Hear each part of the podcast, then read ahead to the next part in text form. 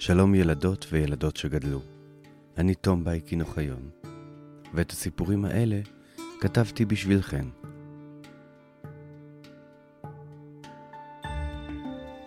לפני שנתחיל, רציתי להתייחס לשינוי קטן שחל בעונה הזו. ודאי שמתן לב שבעונות הקודמות התחלתי במילים שלום ילדים וילדים שגדלו, ובעונה הזו פניתי לילדות. השינוי בצורת הפנייה לא נולד מכך שהעונות הקודמות היו לבנים והעונה הזו מיועדת לבנות. כמובן שלא. לפי כללי האקדמיה ללשון עברית, כאשר פונים לרבים, יש לפנות בלשון זכר, וכך גם נהגנו בעונות הקודמות. אבל לצורה שבה אנחנו מדברים יש השלכות נוספות. שמתם לב שאנחנו תמיד אומרים רופא ואחות? למרות שבכל בית חולים יש גם אחים וגם רופאות. או שגנן עובד בגינה וגננת בגן ילדים?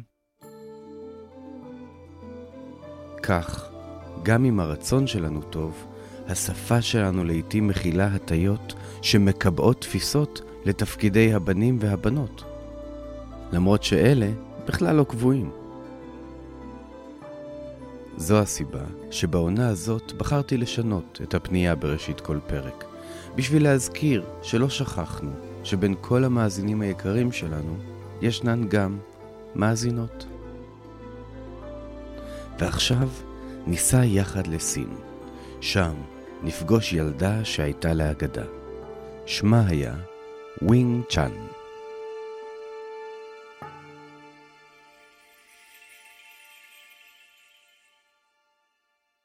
סיפור זה מתרחש בסין בשלהי המאה ה-17.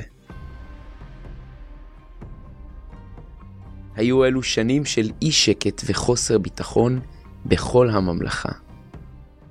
אחרי דורות של שלטון מכובד, נפלה שושלת מינג לידי לוחמי שבט מנצ'ו הפראי מן הצפון.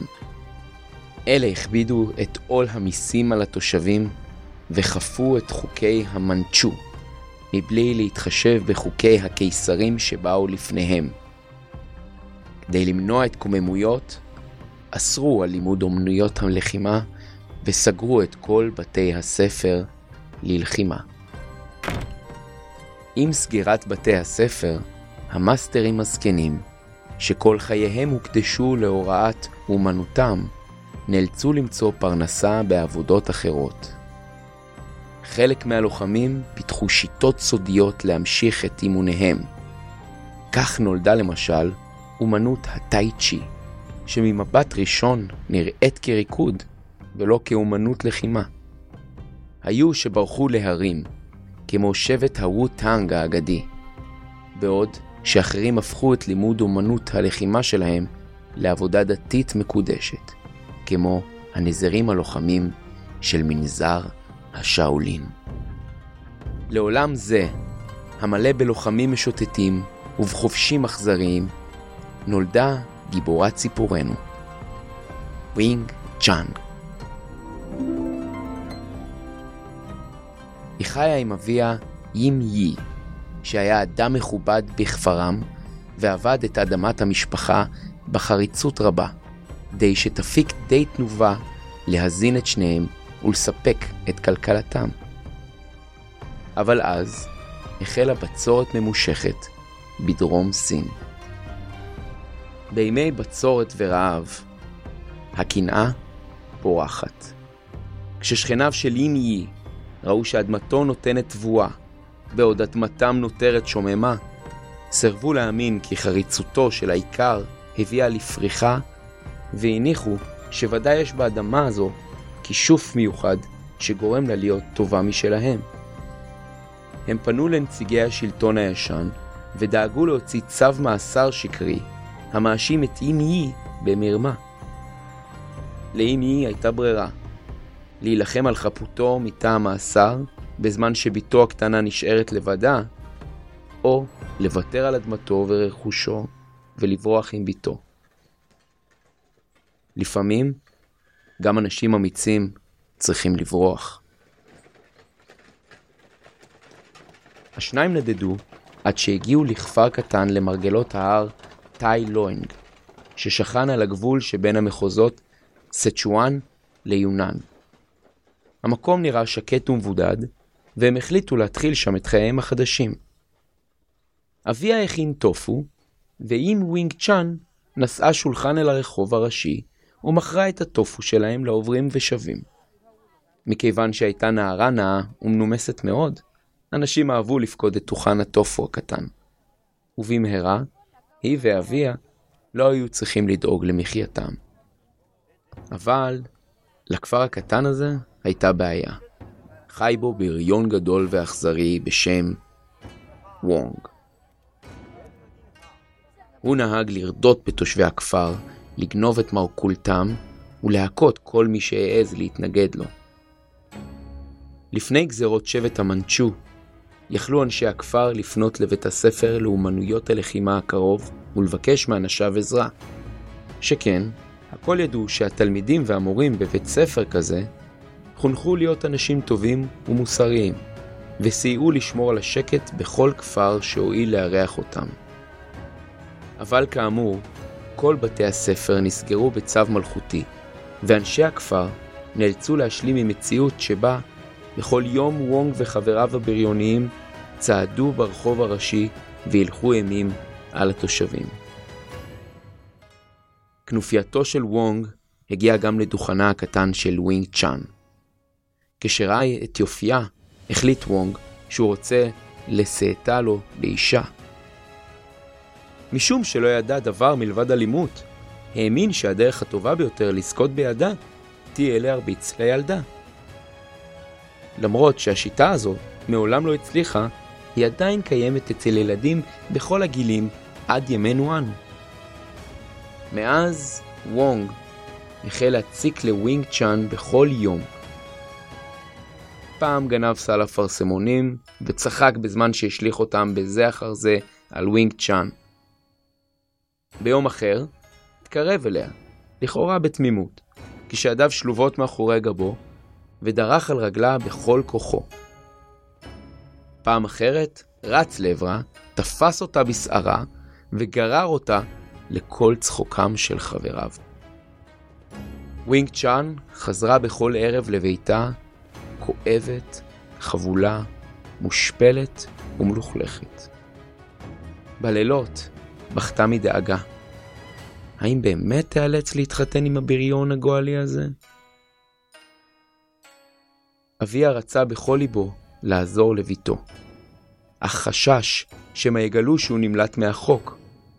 לכן החליט שלא לעשות דבר מלבד ללטף את ראשה של ביתו וללחוש לה שהכל יסתדר בסופו של דבר. יום אחד הגיעה נזירה זקנה אל העיירה. היא נשענה על מקל הליכה ארוך, והתבוננה בחיוך שלו בחיים השוקקים ברחוב הראשי של הכפר. כשעיניה נחו על דמותה של מוכרת טופו צעירה ויפה, שמעה פתאום זעקות של בכי וצחקוקים אכזריים. וונג וחבורתו הגיעו לעורר המולה. הנזירה עקבה בעיניה אחר הכנופיה הנעה לכיוון הדוכן הקטן של מוכרת הטופו, והאזינה לשיחתם. אז תתחתני איתי, שאל מנהיג החבורה. לעולם לא, ענתה הנערה בחשש, אך בנחישות. לא? נהם הבריון והמשיך, אני עוד אשכנע אותך. ובמילים אלה סתר בפניה והלך משם כשהוא צוחק עם חבריו. ווינג צ'אן ישבה על הקרקע, שפשפה את לחייה ובכתה. הנזירה הגיעה אליה ואמרה, סלחי לי ילדתי, מדוע את מוכנה לקבל התנהגות כזו? איזו ברירה יש לי, השיבה ווינג צ'אן. איך ילדה קטנה כמוני יכולה לנצח בריון שכזה, שהוא גדול ממני, חזק ממני ומהיר ממני? אני אלמד אותך, השיבה הנזירה. מי את? שאלה ווינג צ'אן ונגבה את עיניה. יגיע הזמן לכך. עתה עלינו לחזור לביתך ולבקש מאביך רשות להתחיל באימונים. ראשית, הנזירה לימדה את ווינג צ'אן יציבה נכונה. הגב ישר, הרגליים מרווחות, הברכיים מכופפות קצת, המרפקים מקופלים, ושני אגרופים רכים ניצבים משני צידי החזה. ווינג צ'אן הרגישה כמו תרנגולת צולעת. איך אפשר להילחם כך? זו רק התנוחה הראשונה, הסבירה הנזירה. מתנוחה זו אפשר להתפרץ לכל כיוון. לאחר מכן המשיכה לתנוחה השנייה. שתי האמות מתרוממות להגן על מרכז הגוף. האגרופים נפתחים, וכפות הידיים נעות כלפי מעלה. עכשיו, תחזרי על התנועה. שוב ושוב. לאט ככל יכולתך. לאט? תהתה ווינג צ'אן. איך אצליח להגן על עצמי כשאני זזה לאט? את מדברת יותר מדי, נזפה בה הנזירה. שאלת אותי כיצד אפשר לנצח יריב חזק, גדול ומהיר ממך. התשובה לכך היא טכניקה. טכניקה לומדים לאט, ובאימונים רבים ומדויקים. היא הזיזה את ידיה של התלמידה למקומן הנכון, והוסיפה, עכשיו חזרי על התנועה, עד שאומר לך להפסיק. ווינג צ'אן המשיכה לבצע את התנועה, מן היציבה הראשונה לשנייה, באיטיות רבה ככל האפשר. תוך כדי שהנזירה מתקנת את שגיאותיה ומסבירה, עלייך למצוא את המרכז שלך ולשמור עליו יציב. מתחי בדמיונך קו מן הטבור למעלה ולמטה. ותוודאי שמשקל גופך נשען תמיד על קו זה. אחרי שתמצאי את מרכז גופך, יהיה עלייך למצוא גם את מרכז הנפש. ווינג צ'אן הביטה בה בתמיהה. הנזירה המשיכה. כמו הגוף, כך גם הנפש שלנו נוטה ומתנדנדת בין מחשבות. כשרוחנו נעה כך, אין לנו יציבות, וכל דבר עלול להסיט אותנו מהמרכז שלנו ולהותיר אותנו פגיעים. כדי לשמור על יציבותך, עלייך לשמור על קור רוח, לתת למחשבות המטרידות לחלוף, מבלי לערער את יציבותך הפנימית. אחרי שתלמדי לשמור על המרכז שלך, תוכלי לזהות את המרכז של יריבך, לראות היכן נמצאות החולשות של יציבותו ולנצל אותן לטובתך. איך את יודעת את כל זה? שאלה ווינג צ'אן בסקרנות. הנזירה שתקה ארוכות, ולבסוף החלה לספר את סיפורה.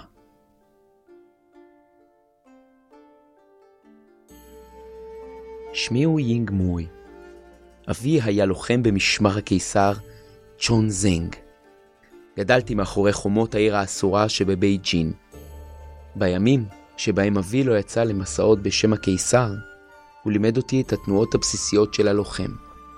כל הילדים בעיר האסורה למדו את אומנות הלחימה. חיינו היו מלאים בשלווה וגאווה. בימים ערכנו אימונים, ובערבים הלוחמים הקסימו אותנו בסיפורי הגבורה שלהם. אך כשם שכל סופה חולפת, כך גם חולפת כל עונה שקטה. מבטה של הנזירה שקע מטה. במקומות שונים בממלכה החלו פורעי חוק להתקומם נגד נציגי השלטון והסדר הטוב. כדי להשיב את השלום לארץ, פיזר הקיסר את צבאו בכל הכפרים, עד כדי צמצום האבטחה על העיר האסורה. השמועה על מצבה החלש של בירת הממלכה הגיעה לשבט המנצ'ו, ששכן מצפון לחומה הגדולה. אלה החליטו שזוהי ההזדמנות שלהם לתקוף את ארמון המלוכה. כדי לעבור את החומה האדירה, הם שיחדו אנשי משמר, ואלה פשוט פתחו בפניהם את השערים. שלוש מאות שנה ניצבה החומה הגדולה החזקה, ואיש לא הצליח לפרוץ את שעריה. והנה אלה, בעזרת כמה מטבעות, חצו אותה בחסות העלתה. באותו לילה צלצלו פעמוני האזעקה ברחבי העיר האסורה. שבט המנצ'ו הצליח לפרוץ אל הארמון והחל להעלות אותו באש. בתוך ההמולה הצליח אבי להבריח אותי מעבר לחומות וציווה עליי לרוץ דרומה, בעוד שהוא חזר אל הלחימה. כבודו לא התיר לו להצטרף אליי בבריחה.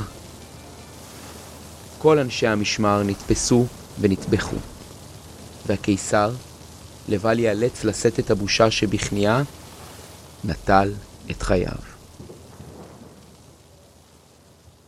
כאשר אינמוי סיימה את סיפורה, עיניה של ווינג צ'אן ברקו מדמעות.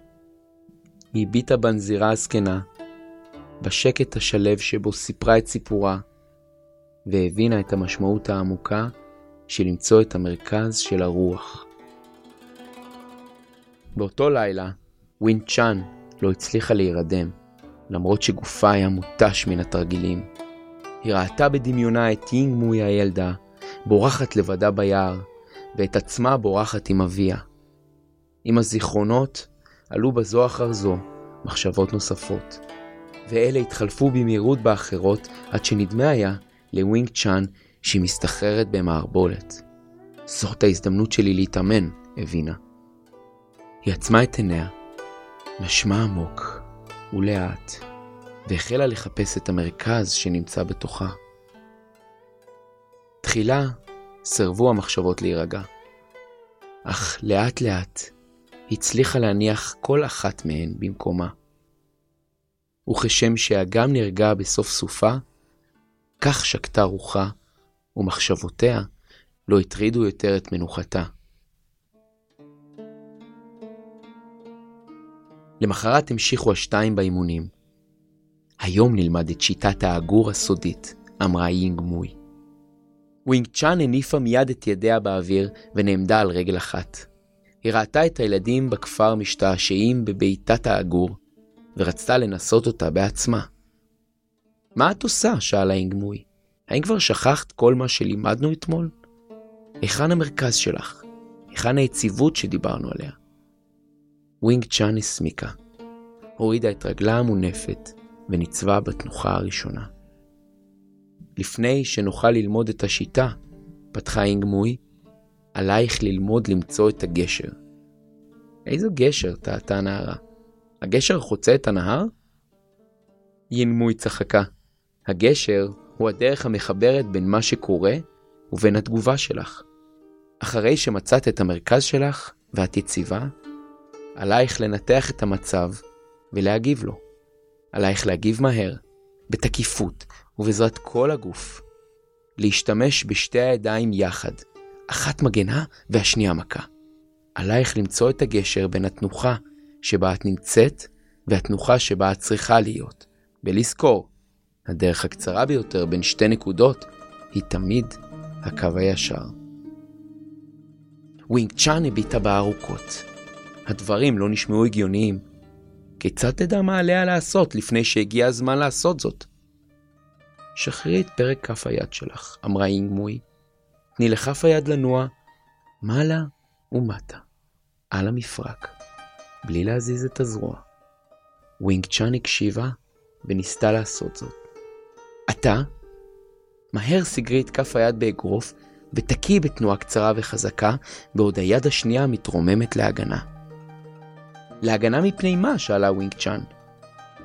במקום מילים, יינג מוי נעמדה מול תלמידתה, כפות ידיה קדימה, פתוחות וישרות עם האמה.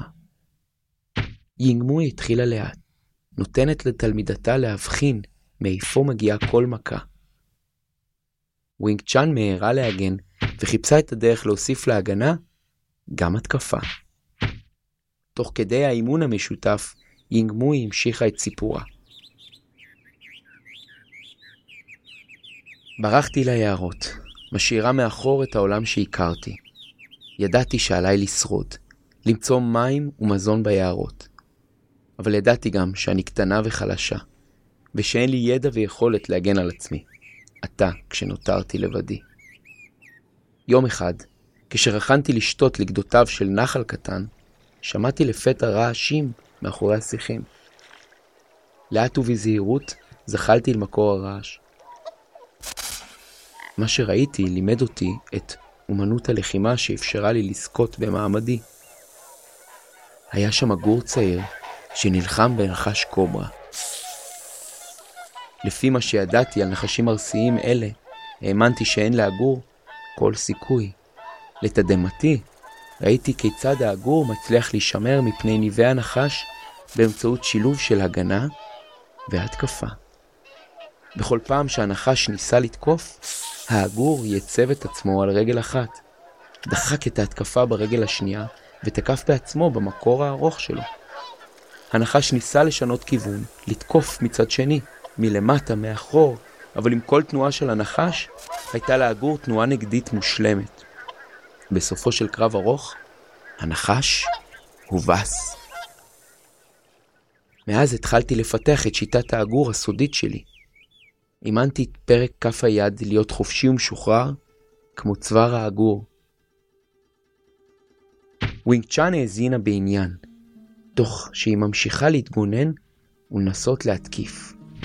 היא לא הבחינה שיינג מוי האיצה את תקיפותיה, שהיו עתה מהירות כמו הרוח. תגובותיה של ווינג צ'אן הפכו גם הן למהירות ומדויקות. כשהגיעה ווינג צ'אן לביתה, היא הייתה עייפה, אך מאוד רצתה להמשיך ולהתאמן. בכל פעם זכרה תקיפות נוספות שלא התגוננה מפניהן, כמו בעיטה נמוכה או אגרוף גבוה.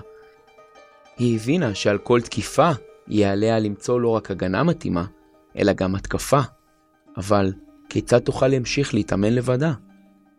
בהיעדר שותפה, ווינג צ'אן הרימה ספסל והעמידה אותו במאונך מעל ספסל אחר, כך שארבעת רגליו פנו לכיוונה. הרגליים הגבוהות היו כידיים, והנמוכות שימשו תחליף לרגליים. ווינג צ'אן התאמנה על כל צירוף של תנועות שהעלתה בדמיונה.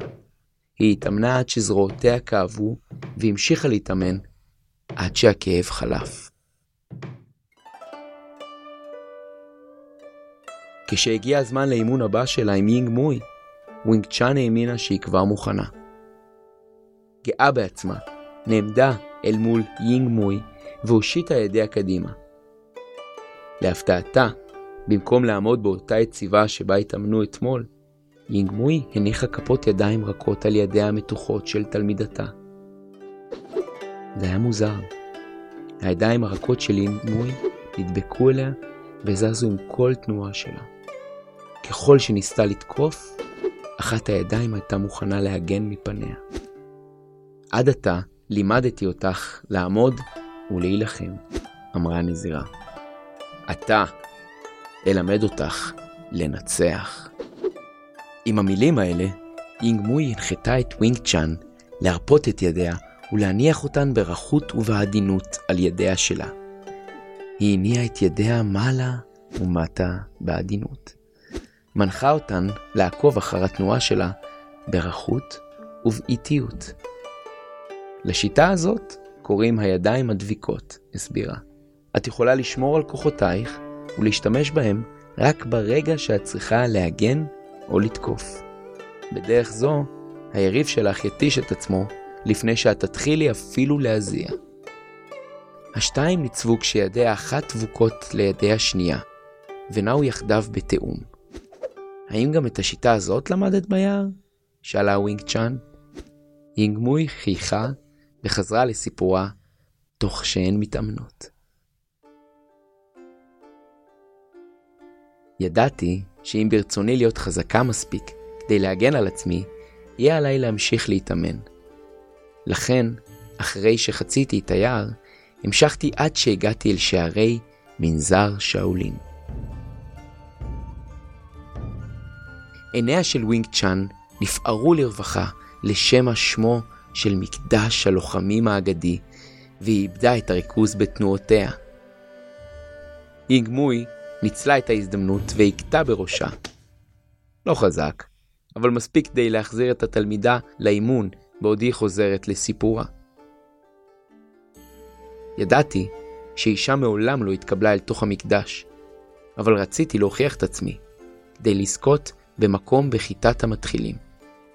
כשנכנסתי בשערי המקדש, הכרזתי שאני המומחית לשיטת האגור הסודית, והזמנתי את ארבעת המאסטרים של המקדש להילחם נגדי. וניצחת את כולם? מה פתאום, צחקה יינג מוי, ותוך כדי סובבה את ווינג צ'אן והכתה בגבה. המאסטרים כולם ניצחו אותי. עם זאת, הם התרשמו מהנחישות שלי עד כדי כך שהסכימו לקבל אותי לכיתתם, בתנאי שאלמד את הכיתה כולה את שיטת העגור שלי. כך התחלתי את חיי כנזירה הראשונה במנזר שאולין. למדתי את כל שיטות הלחימה של המאסטרים. אחת מהן הייתה שיטת הידיים הדביקות. ווינג צ'אן הסיטה מבטה לידיה לרגע, ומיד נסגרה יד אחת של הנזירה לאגרוף ונורתה לכיוון החזה שלה. הפעם הצליחה התלמידה להתחמק מן התנועה. צל קטן של חיוך חלף על פניה של הנזירה כשהמשיכה בסיפורה.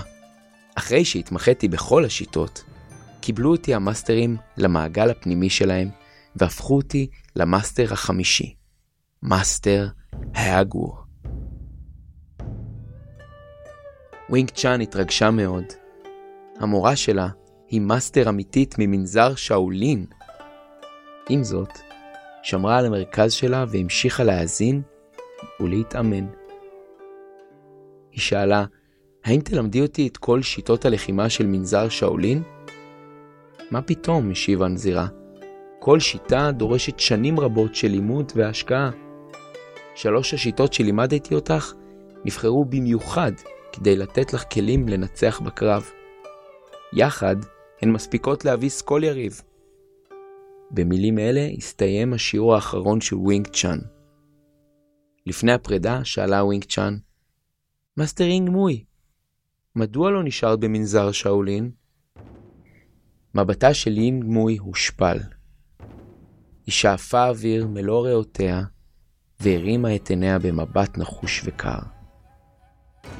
לוחמי שבט המנצ'ו שמעו על המנזר שלנו. הם סירבו להאמין שאנחנו אנשי דת ואמונה. הם ראו בנו מחנה אימונים למורדים. לילה אחד הגיע צבאם לשערי המנזר. אבל במקום להילחם בנו פנים אל פנים, כאלה לוחמים מכובדים, המטירו על בתינו גשם של חיצים בוערים.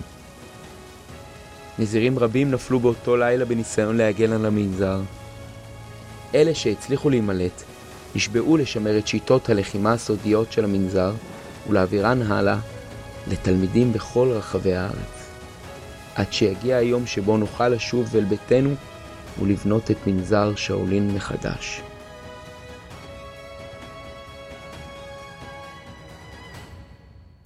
לאחר מילים אלה, כד המסטרין מוי לתלמידתה, הסתובבה לאחור ועזבה. הייתה זו הפעם האחרונה שהשתיים התראו. למחרת אספה ווינג צ'אן את הטופו שאביה הכין, ופתחה מחדש את הדוכן הקטן שלה ברחוב הראשי של הכפר. כעבור זמן קצר, החלו וונג וחבורתו להתקרב. הנה את! צעק לעברה. התגעגעת אליי? חבריו צחקו. לא, השיבה ווינג צ'אן בהתרסה. כיצד אפשר להתגעגע לקוף מגודל שכמוך? עיניו של וונג בערו בחמה ונחיריו התרחבו. היא חייכה כשראתה באיזה קלות הצליחה להסיט אותו מהמרכז של רוחו. וונג הרים חופן אפרסמונים מדוכן קרוב והחל להשליך אותם לעברה. ווינג צ'אן שמרה על המרכז שלה והטתה את גופה מצד לצד כמו שיבולת ברוח קיץ נעימה. האפרסמונים חלפו משני צידיה ונחתו על הקרקע. וונג התעצבן. הוא רץ לעברה, קפץ וניסה לרמוס את רגלה. בתגובה, ווינג צ'אן הניפה את רגלה בעדינות, ובשתי ידיה הכתה בחוזקה בחזהו. המכה הייתה כל כך חזקה, עד שוונג עף לאחור, ונחת כשפניו באפר. וונג קם, מושפל וכועס, וניסה לנקות את האבק מבגדיו. עכשיו תראי מה זה, נהם לעברה מתנשף. אף אחד לא מתעסק עם וונג, צעק, והחל לשלוח אגרופים קפוצים לעברה. אבל ידיה של ווינג צ'אן נחו בעדינות על ידיו. לשווא הוא ניסה להפתיע אותה. ידיה היו דבוקות לידיו, מוכנות להתאבן, להגן או להכות. על כל מכה שוונג ניסה להנחית, הוא חטף שתיים. זועם ונוהם ונושף, ניסה שוב ושוב להכות את הילדה הקטנה העומדת מולו בשלווה, אבל ללא הועיל. לבסוף, הוא ברח בוכה וחבול לביתו, והקרב נגמר.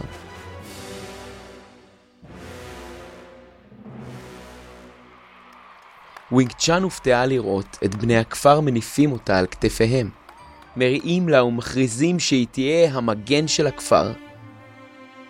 למחרת, בנות הכפר הגיעו לביתה של ווינג צ'אן. נמאס להן להיות חלשות וחסרות הגנה, והן ביקשו ממנה שתלמד אותן את שיטותיה. ווינג צ'אן פתחה בית ספר לאומנויות לחימה לבנות בלבד, ושם לימדה את השיטה הייחודית שלה, שיטת ווינג צ'אן. בית הספר גדל, ולבסוף הרשו גם לבנים ללמוד בו. ווינג צ'אן העמידה תלמידים רבים שהמשיכו במסורת אחריה, מאמנים דורות רבים של תלמידים. הידוע שבתלמידים האלה היה ייפ מן, אחד הגיבורים הלאומיים של סין. הוא לימד את השיטה לתלמידים שהפיצו אותה בכל רחבי העולם. בין תלמידיו היה גם בחור צעיר ופרוע בשם ברוס לי, שאת סיפורו נשמור לפעם אחרת.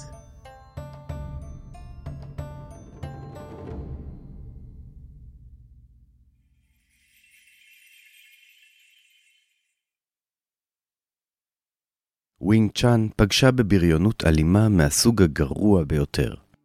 אבל, בעזרת אומץ לב והנחיה נכונה, היא הצליחה לעמוד מול הבריונות ולנצח. אז היא גילתה את הסוד הגדול של כל בריון קטן, שעמוק בפנים הוא בעצם פחדן.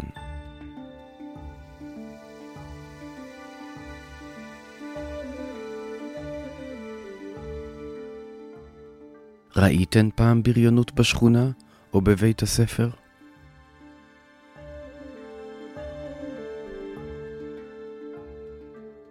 מהי לדעתכן הדרך הנכונה להתמודד עם בריונות כזו?